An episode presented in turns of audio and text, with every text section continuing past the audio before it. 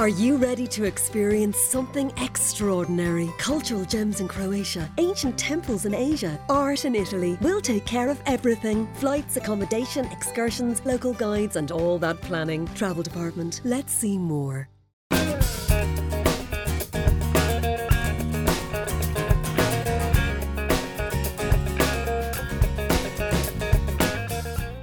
Hello, I'm Connor Faulkner, and this is Driving Life.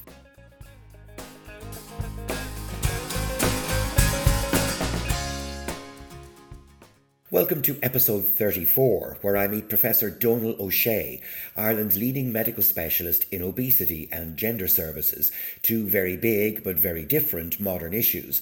He's very frank on the need for better understanding of obesity, and he's also frank on the harm done by zealous activists on gender.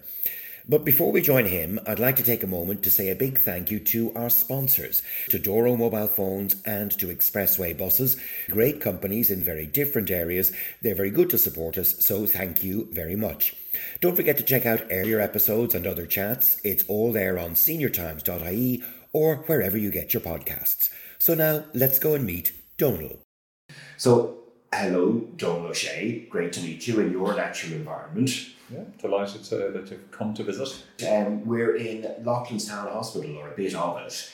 Um, yeah. And this is your base camp, basically, isn't it? This is base camp for uh, the majority of the services that I'm involved with. The obesity service, which I think is ironic because we're in an old famine uh, yeah. workhouse yeah, environment. obesity in, in, in, a building that was was built for famine relief. Exactly, yeah. and I mean that the, the irony of that is, I mean it's it's there for everyone to, to see, yeah. you know, um, and that's what's happened. We've gone from famine through the last 160, 70 years to uh, an epidemic of uh, obesity and energy excess unthinkable, really. Yeah, well, if, if somebody from famine era Ireland took a look at us, they'd say your problems are all about uh, success and excess, and they don't really count as problems at all. But that's no comfort if you're living in this society, is it? Yeah, it's not, but there is an ongoing uh, backlash saying, well, we shouldn't be medicalizing obesity and we should be looking at it as environmental progress and we shouldn't be, by medicalizing it, we stigmatize it and therefore don't treat it like a disease. Yeah, do you know, I think there's a modern tendency to medicalize a lot of things unnecessarily and excessively.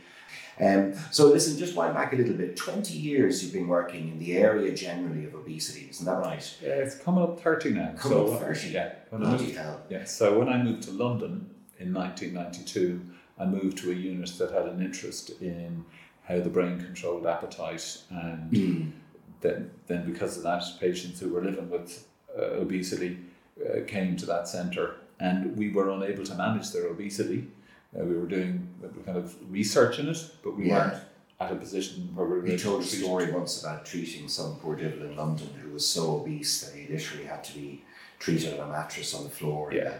So I mean that, that kind of and that was shortly before I moved back to the job I'm in in, in 1999. I came back to Dublin, and that was the kind of patient who made me say, look, we've got to do better. I mean, we don't understand it terribly well, but we've got to be able to look after individuals with obesity in a more dignified manner. Yeah. And and and keep studying the condition and trying to understand not just the drivers of it, which are pretty clear, mm. but can you pick your way towards successful treatment? Yeah, and I suppose also can you pick your ways towards policies um, at state level that, yeah. that can, can intervene and, and redirect the tide.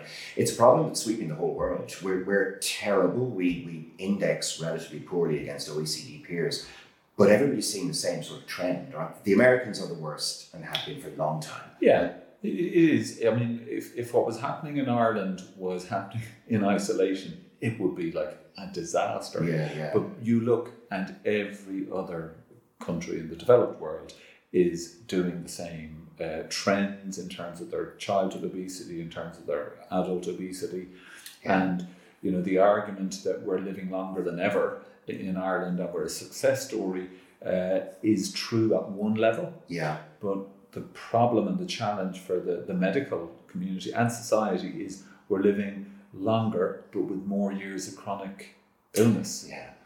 Um, but look, better things in life. Uh, uh, uh, roll back a little bit before you came into that. Um, you're the spit of the brother. You probably get confused with him regularly still. Um, did you play rugby yourself in Terenure? Yeah, I, I, played rugby in school in Terenure College. Yeah. Uh, I was on the I was captain of the fourths and brought up to the thirds for the last match of the season. And in UCD, I was third A's and third B's. So right. I enjoyed the game. Uh, my problem was I was uh, kind of a big, uh, chunky kid, so I was put in as a prop, as an under seven. Right. And once a prop, always a prop. So I was a prop until I finished playing in college. It, you know, it's it's one of those. what was Conor's story then? He just you know when he was when he was an under seven, they stuck him in and out half. Uh, you know, international fullback. Look, they stuck they stuck Conor in at, at out half as an under seven, and the scrum half they stuck in beside him was Niall Hogan, oh, and uh, Niall Hogan went on to captain the Irish team that Conor played on, um, and you know Terenure wouldn't have a huge number of internationals. Uh, the idea that you'd be sticking two seven year olds on a pitch and 15 years or 16 years later to be running out representing the national side is mad. Yeah, yeah, yeah. There you go. Um, uh, but a different life for you, uh, medicine and over here to Ireland, and you've been involved in the conversation. There's a couple of really topical conversations where you're you are involved. One of them is the whole obesity thing, uh, which we kind of touched on, and how we plan for it, how we mitigate it. The other thing is gender studies and gender realignment, um, which again you are very much the forefront of. I, I I read, I was horrified by it, but I was convinced by it. You made an observation that you have patients present to you who've been practically coached into believing that they are transsexual and, and they may not be, they're too young to know. Yeah, so the term is transgender. Yeah. And uh, the uh, I would have to preface this by saying the most positive outcomes that I have been associated and involved with in my medical career have been individuals who uh, are transgender and transition with the support of their family and the support of yeah. their society and their, their kind of community. Um, and then the flip side of that is the worst outcomes. I've been associated with are individuals who are gender questioning uh, get pulled down the road of uh, convinced they're transgender. Mm-hmm. uh, and then uh, get coached. Uh, not by parents would be incredibly rare. It, but it does happen. But by activist individuals or groups who say this is what you need to say uh, to get onto hormone treatment this is what you need to yeah. say to get onto uh, surgical treatment. And, and, you know, kids of, of, of all stripes uh, just have a natural tendency to grow towards the light. You know, so if they're getting response, if they're getting praise, if they're getting validation, you know, naturally they're going to, they're going to do that. Um, so perhaps an exaggeration to say that they can talk themselves into believing that they're trans questioning, whereas in fact they're just growing up like every other kid. Yeah, I mean, I think uh, gender questioning isn't something that was, uh, you know, coming to terms with your actual sexual orientation is something that everybody, uh, you know, arrives at kind of puberty and, and then suddenly they're interested in things they weren't interested in before yeah. puberty. And, you know, it's, it's a, a, big change. But the idea that you might question your gender uh, is very rare. And mm. 19 5% of people don't ever question their gender. Yeah, yeah, yeah. Uh, the prevalence of uh, transgender isn't really known. Uh, it's well less than 1% of the population. So you would say it's, it's rare but real. Oh, it's uh, rare. It's, it's rare and it's and it's real. But but for individuals who are, are gender questioning, and, and again, you mentioned this with obesity about the global trend. What's happened in Ireland is absolutely reflected with what's happening globally. Mm-hmm. There has been a year on year doubling of presentations with uh, gender identity issues yeah. everywhere. And uh, there's been a massive swing. It was almost exclusively male to female back in the 60s and 70s with very little female okay. to male. And now it has swung right the other way, where it's mainly female to male and, and younger than it used to be, uh, and a, a massive uh, spike in in the link uh, with neurodiversity or autism.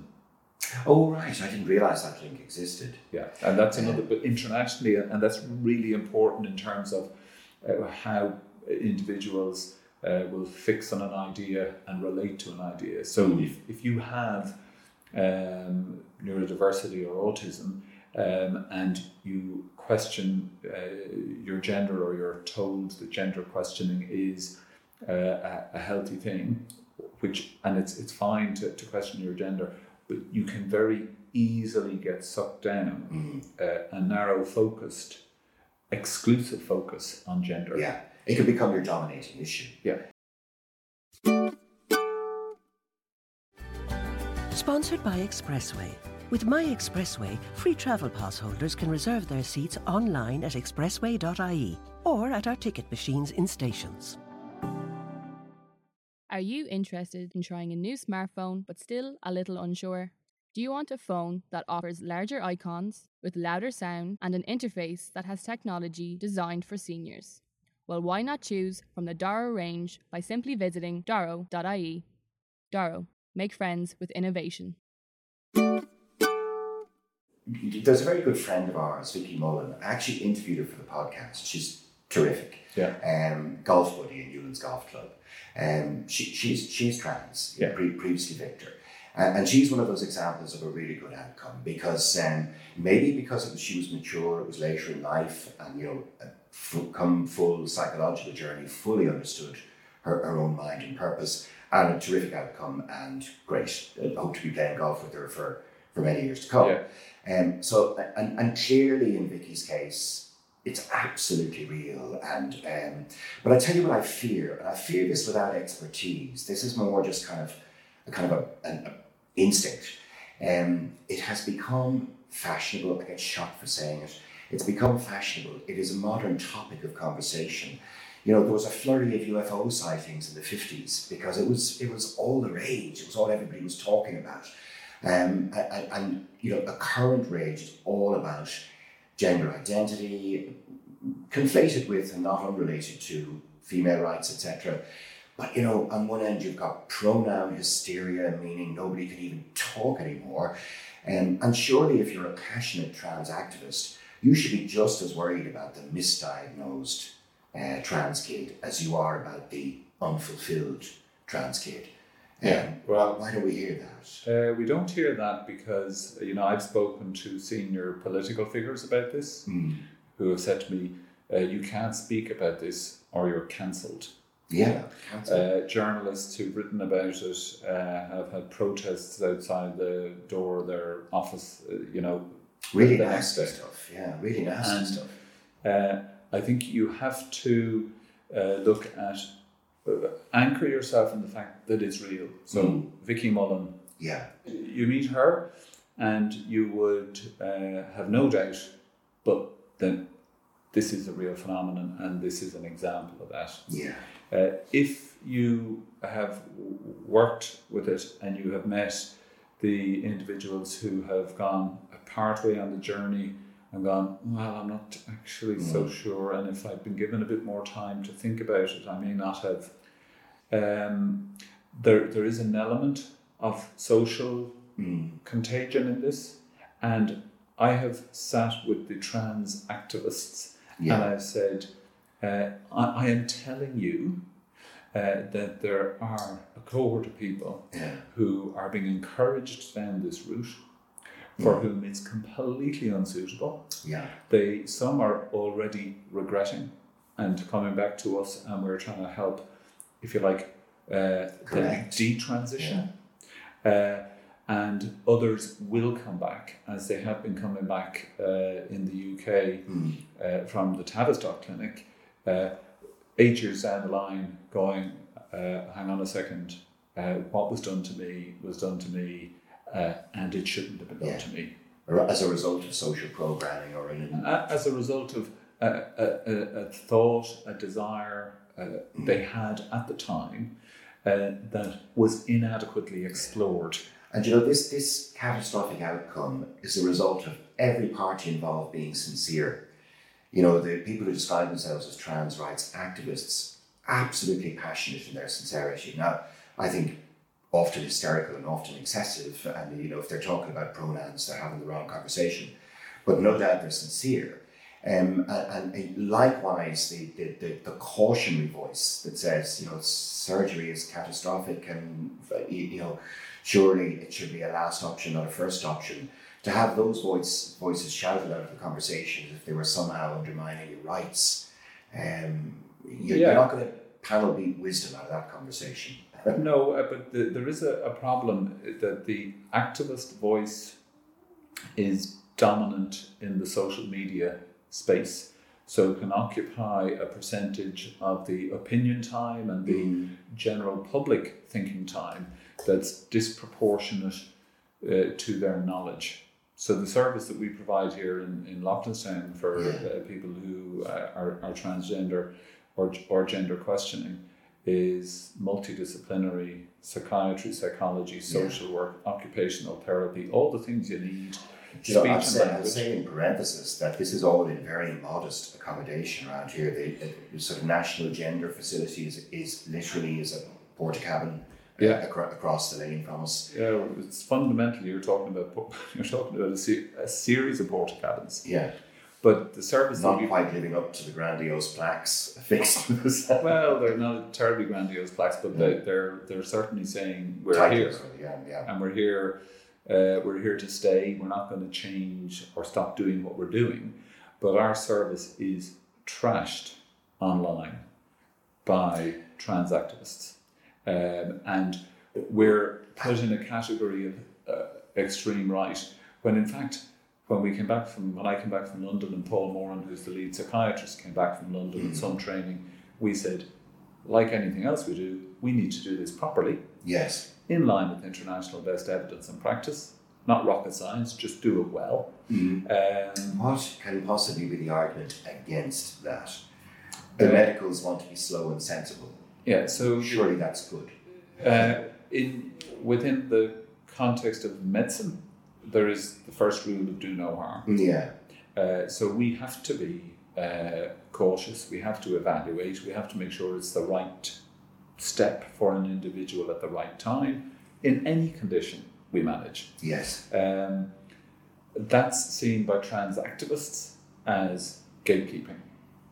So, why should I ask you uh, about uh, why you want a certain part of your body removed? So, as a medic, uh, if you're going to have, if, if uh, somebody that I'm looking after is going to have a part of them removed, uh, I think it's really important that you find out why they want that removed, what their expectation of that result is going to yeah. be for the rest of their lives. And, and, the activists have that in the category of, um, you know, uh, invasive questioning, uh, mm-hmm. you know, and as I say, would attempt to trash the, the service online. Um, and that online trashing uh, is uh, has yeah. deeply damaging effects to the team. And I see it when the medical yeah. students come here. The medical students come here and they'll sit in on a clinic and they'll be aware of the trashing online. Mm. And then they see what we're doing and they're going, oh, so it's actually not like that at all. You really do need to have a proper multidisciplinary assessment. Yeah, and the moment you're calm and rational about it, you acknowledge that, of course, that's the case. If you ask the most passionate trans activist in the world, let's say you've got somebody, your best friend, um, has decided via Google that they need to have a kidney removed for medical reasons. And they couldn't give a damn what the doctor and surgeons think. They want the surgeon to do his job and remove the kidney. What advice would you give to that person sitting beside you? You wouldn't tell him you're dead right. These doctors don't know what's good for us. Yeah. Um, you tell him to be sensible and listen to medical advice.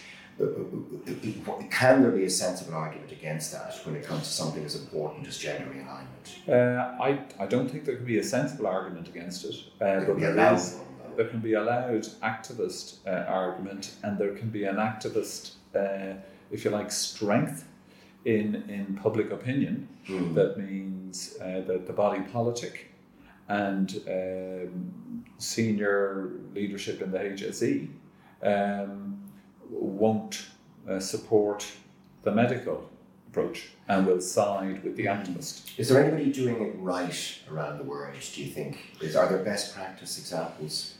Uh, in truth, the answer to that is there are limited examples of Yeah. best practice. Uh, Hilary Cass has published a report in the Tavistock uh, saying the Tavistock should close because they were uh, doing it in a kind of a go on ahead uh, of a gender affirming model. Right. And uh, she wants an assessment, uh, holistic assessment model.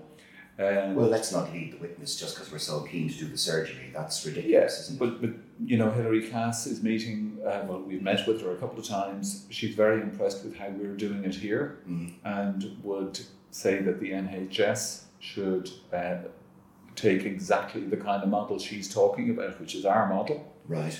and put that in place uh, in a couple of centres uh, in the UK. And you would need that. And they're ten times the size of, of Ireland, yeah. so you would need to have four or five centres like this uh, in the UK. But Mm.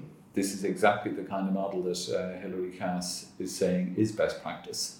What we have to do is collect the evidence as we Yeah. accumulate it, um, saying this is where we've done it well, this is where it hasn't worked out well, and this is why, and, Yeah. and learn from it as we evolve. And, and w- w- one of the things we all have to do, maybe, is is ensure that evidence is good enough. Uh, I mean, it should be, it should be, but in the society in which we live at the moment, it um, it, it, it often isn't. I mean, there's literally a Yeah. PR game to be played sometimes. Yeah, no, I mean, uh, there's there's talk of evidence-based medicine, Yeah. uh, which is what we practice, and there's talk of eminence-based medicine, which is uh, somebody says it's a good idea, um, and uh, because they, their opinion is respected, uh, people go along with it. The age of eminence-based medicine is over. You need the evidence, Yeah. and that has to guide everything you do. Uh, and we also need to live in a society where evidence is valued. Um, I mean, one of the things that uh, you and I first met was in the Young Scientists exhibition, uh, the BT Young Scientist in the RDS, back in person this year after a couple of virtual years. Um, but uh, uh, for me, that is absolutely wonderful because you see the kids at their best. They're terrific youngsters. Um, they're all applying scientific method to their projects, and you, you can't but come away um, with, with hope for the future. That's the good side of the ledger. Um, but elsewhere, there's um, you know there's lots of the opposite. There's a crazy influence of social media, and there's you know diseases becoming fashionable practically. Uh, there's an over medicalization of all of life's woes. Um, what, what, what do you make of this world when you look at it? Um, I just on the Young Scientist competition, how it works. Um, you know, when it was founded back in, in coming up sixty years ago Yeah, now, yeah, yeah. uh, each each entrant was judged by one judge, Hmm. and it became a battle of the judges, Yeah. not a battle of the students. And they found after about five years it was the same judges winning every year. So they intro- introduced a second round of judging for each entrant Yeah. to dilute the judge effect. And they found in the mid 70s they had to introduce a third round of judging. So that's why you Which is do. what we do now. Yeah. We do three rounds. Yeah. And three rounds of judging got rid of the dominant judging effect. Right? It- so I think in modern society, if you could get rid, and all our kids are asking for this, you're Yeah. so judgy. Stop being so judgy. If you can get rid of the judgmental bit in society and you come up with what is the best uh, best evidence uh, in a way that is generally accepted to be uh, you know a good way to gather evidence, then you would uh, the, then then the activist voice um, would just be a voice. Yeah. It wouldn't be evidence. People would be saying, well, well, you know, where is that from? Because most activist groups uh, are really small. They're two or three people who make massive noise and influence opinion. Yeah. In the obesity space, uh, there is a strong drive now led by activists in the States Uh huh. to demedicalize childhood obesity and say, let it happen.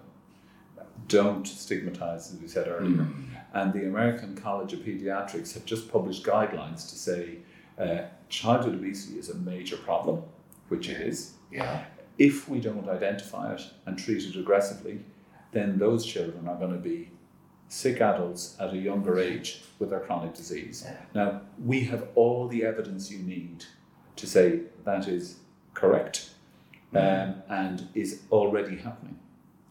But the activist groups have slammed the American College of Pediatric guidelines, saying this is awful. Uh, drop these, drop childhood obesity from your guidelines.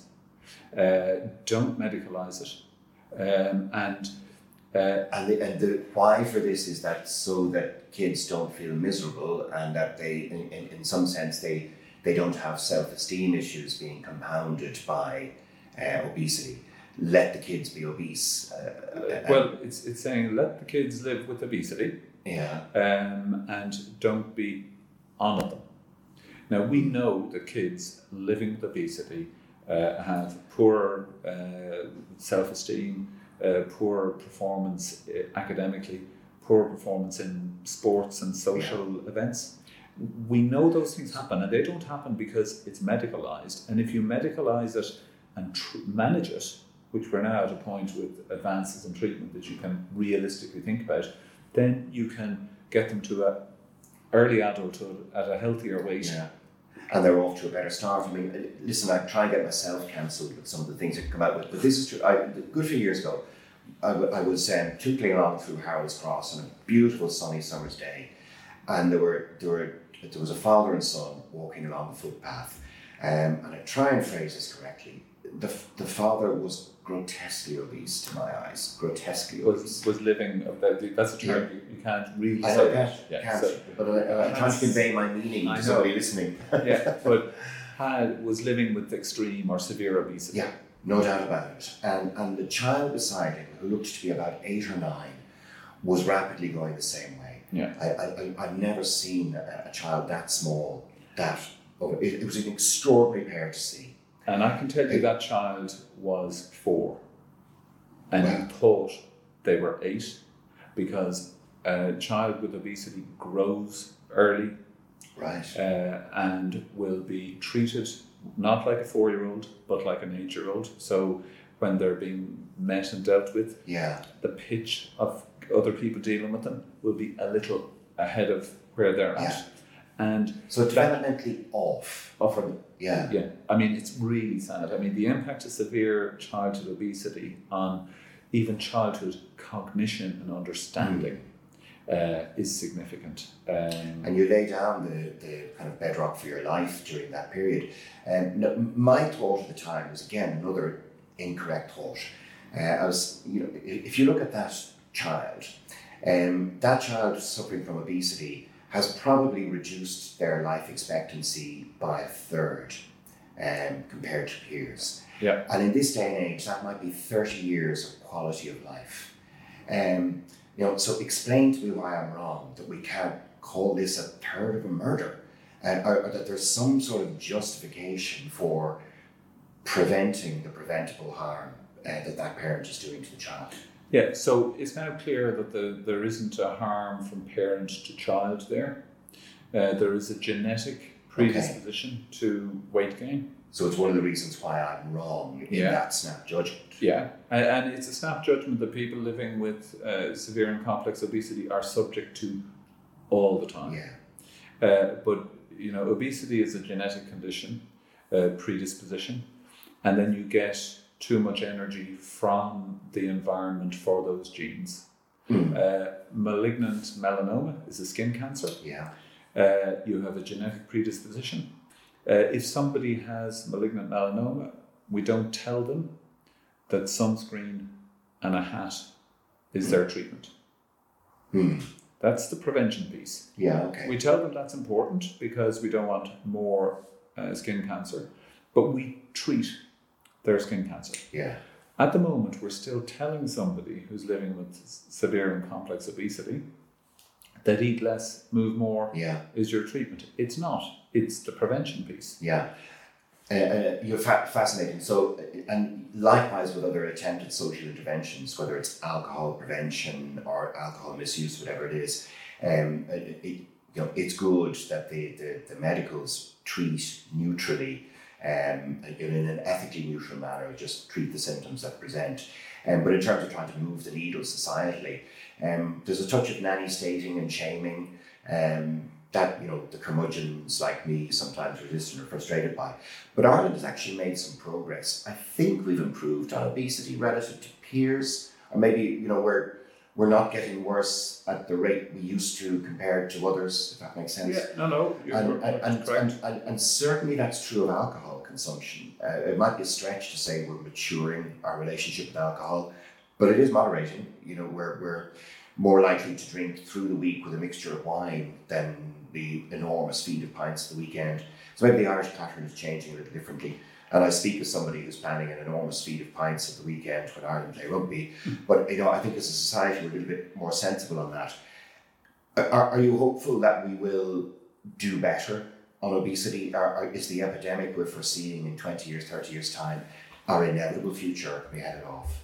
Uh, I think I think in a country this size, which is small, Mm. uh, you have a better chance than in the UK or in you know the states. So if Ireland took a very active, aggressive approach Yeah. to the marketing uh, uh, of, of high fat, high sugar foods to young kids, the product placement, you know, the Easter eggs were out before January started Yeah. this year. Uh, Halloween appeared before back to school last year. Uh, It's, it's getting worse, not better. Yeah. And, and that's what the food and drinks industry is saying. We will self regulate. Let us self regulate. They can't self regulate. No, and you can't, you know, no rational actor will act against their best interest. They may rationalise what they do, but they're clearly not um, neutral, so they can't self regulate. And, you know, the bigger an industry gets, the less uh, able it is to self regulate. If you look at the behaviour of, say, big pharma, for example, and again, I'll try not to, I'm trying to be cancelled here, I'll try not to be sued either, but big pharma as a collective, you've got good and bad. You've got magnificently good, like the production of a COVID 19 vaccine a moonshot by humanity, turned around in 18 months, amazing. Wouldn't have been done if it wasn't for the existence of for profit big pharma companies uh, doing it. You also then have the opioid crisis in the United States, um, deeply, horribly cynical, enormously damaging, ongoing crisis. So in Ireland, for example, if you legalise cannabis, maybe one of the big concerns about that would not be that you know you put the drug dealers out of business, but you'd be giving them giving the role to the biggest drug dealers in the world. Uh, what would they do with it? Um, so I don't know. Regulation versus education is a debate, isn't it? Yeah, I mean, education is a part of it, personal responsibility is a part of it, but with the obesity uh, kind of epidemic, you have to uh, recognize that uh, genes and environment are the major drivers 70 to 80%. And you can modify maybe 10, 15, 20% with personal responsibility. Personal responsibility is something that people in socioeconomic groups one and two are better able to take and better educated to take than the lower socioeconomic groups. So you have population separation and health inequality. And the other issue that I think about quite frequently is the uh, drugs, the pharmaceuticals that are coming for obesity are going are very effective. We are going to have them to use over the next number of years. And what do they do? Do they just inhibit appetite, or do they? Uh, well, they know they do more than that. They, they inhibit appetite, they increase kind of energy burn and regulation, and they reset uh, your kind of adult body weight. But you have a food and drinks industry that is peddling the, the food and drinks. Uh, you have a food and drinks industry that's investing heavily in the companies that are making these products to treat obesity. So you've got this perfect kind of cycle of industry executives uh, profiting from share prices that are soaring, both within their own industry and Yeah. within the pharma industry that's treating the condition they're causing. Yeah. Uh, um, let, let's say, for example, a young couple have a baby child next week. Um, they would expect the medical um, services to be able to tell them, you know, your child has developed asthma. Here's an inhaler. Here's what you do. Here are the protocols. Or you know, the, your child might need glasses. Can you not similarly say well, your child has that unlucky combination of genetic predisposition to obesity and a 21st century environment? So that's what you know. And in the same way that the asthma kid has an, his inhaler and the short sighted kid has his glasses, this is your program, this is what you must do with your baby. Yeah, I mean, there are thousands of uh, now at this stage, at least many hundreds of genes that are linked to the development of overweight and obesity. Yeah. Uh, I think a child born today has more than 50% chance of reaching 100. Mm-hmm. Um, and uh, that brings with it ma- massive, Yeah. it's fantastic. Yeah. And it shows where we've Well, gone. we're not truly expert, genuinely, globally, we're not truly expert in what a 105 year old human being looks like because Uh, no. pretty poor sample sizes. So, you know, when I was an intern, uh, just qualified, if somebody was admitted they were 90, you heard about it and you went up to have a look at them. There you go. What did a 90 year old look like? Um, and now we're routinely admitting a 104 and 105 year olds. So we're beginning to see, you know, that, that surge in, in uh, age spread, with it, the surge in frailty, uh, and early intervention and early identification of disease risk. Um, it's already happening. So couples go for counselling now, pre-conception. And, and the Irish Coalition of People Living with Obesity have brought the voice of what it is like to Yeah. live with obesity to articulate it properly. and, in, in the last number of years. And, a few years ago, I, I went on a trip and we said we need to bring the patient voice Mm. uh, with us. So uh, Lorna, who was one of our patients, agreed to come uh, to Prague. And I walked through uh, Dublin Airport with her. Mm. Um, and I saw the looks she got, Yeah. and I heard the comments she got. What, what surprised me was the looks I got for being with her, and the comments I got for being with her. So, having heard how judged people with obesity uh, feel, to actually walk with somebody and experience it was really enlightening. And a little sobering because, um, you know, if we're honest, many of us have had that first bounce reaction. Um, and, you know, there'd be a very tiny number of people who would be actively rude. But the second glances and the double takes that you get all the time, all the, all the, Yeah. all the time. It's It's a hard way to live. It Oh, really it's is, yeah. When, when you hear the, the, the patients talk about it, uh, you think about their challenges in a completely different way uh, that will give patients more appropriate accommodation that they'll feel kind of valued in as opposed to you're at the back there in a port cabin. Yeah. Well, hopefully we will, and kind of no better man to be the ambassador and push for it.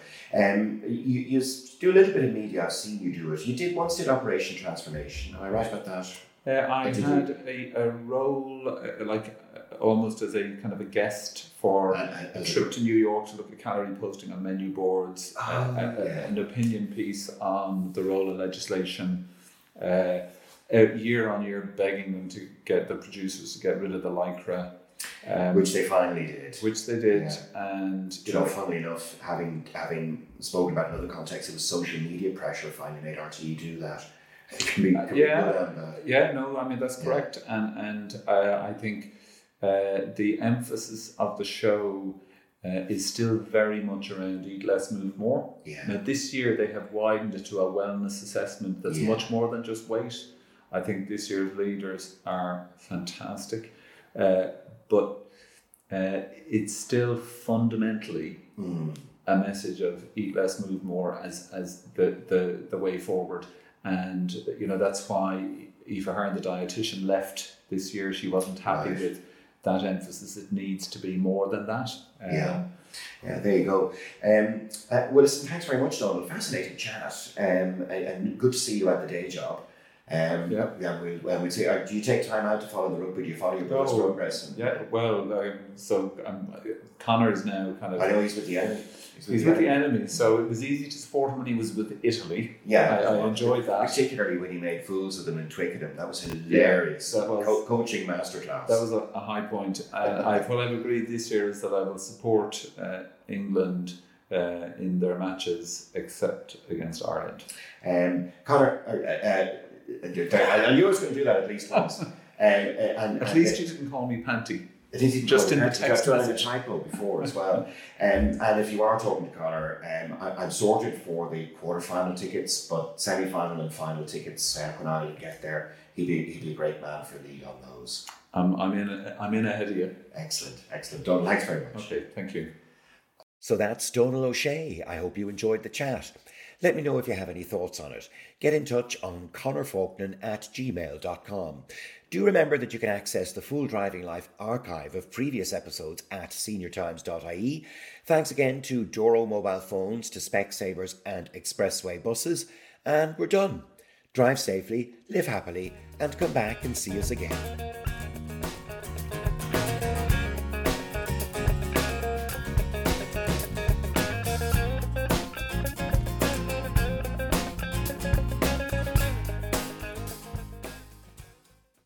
An bhfuil fón póca nua wet, an bhfuil cnapi nó fum níos orja wet. Níos éasca le húsáid, fécar na fón ionach atá a gcuin an seo ag daro. An bhón cliste is déine go dtí gohan le haid glunne agus tascanna. Tá rud aigen go gachtainna. Tá níos mó ólas ag daro.com.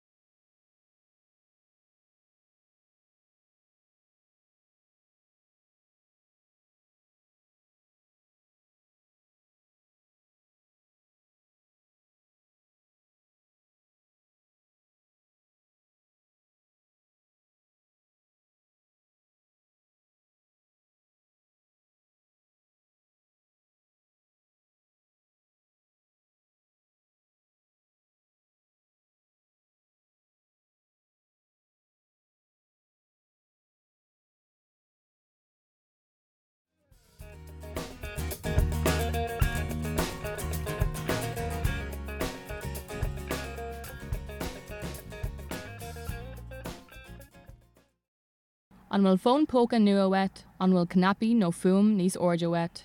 Níos éasca le húsáid, fégur na fón ionach atá gin anseo ag daro. An bhn cliste is déine go dtí gohan le haid glunne agus tascanna. Tá rud aigen go gachtainna. Tá níos mó ólas ag daro.com.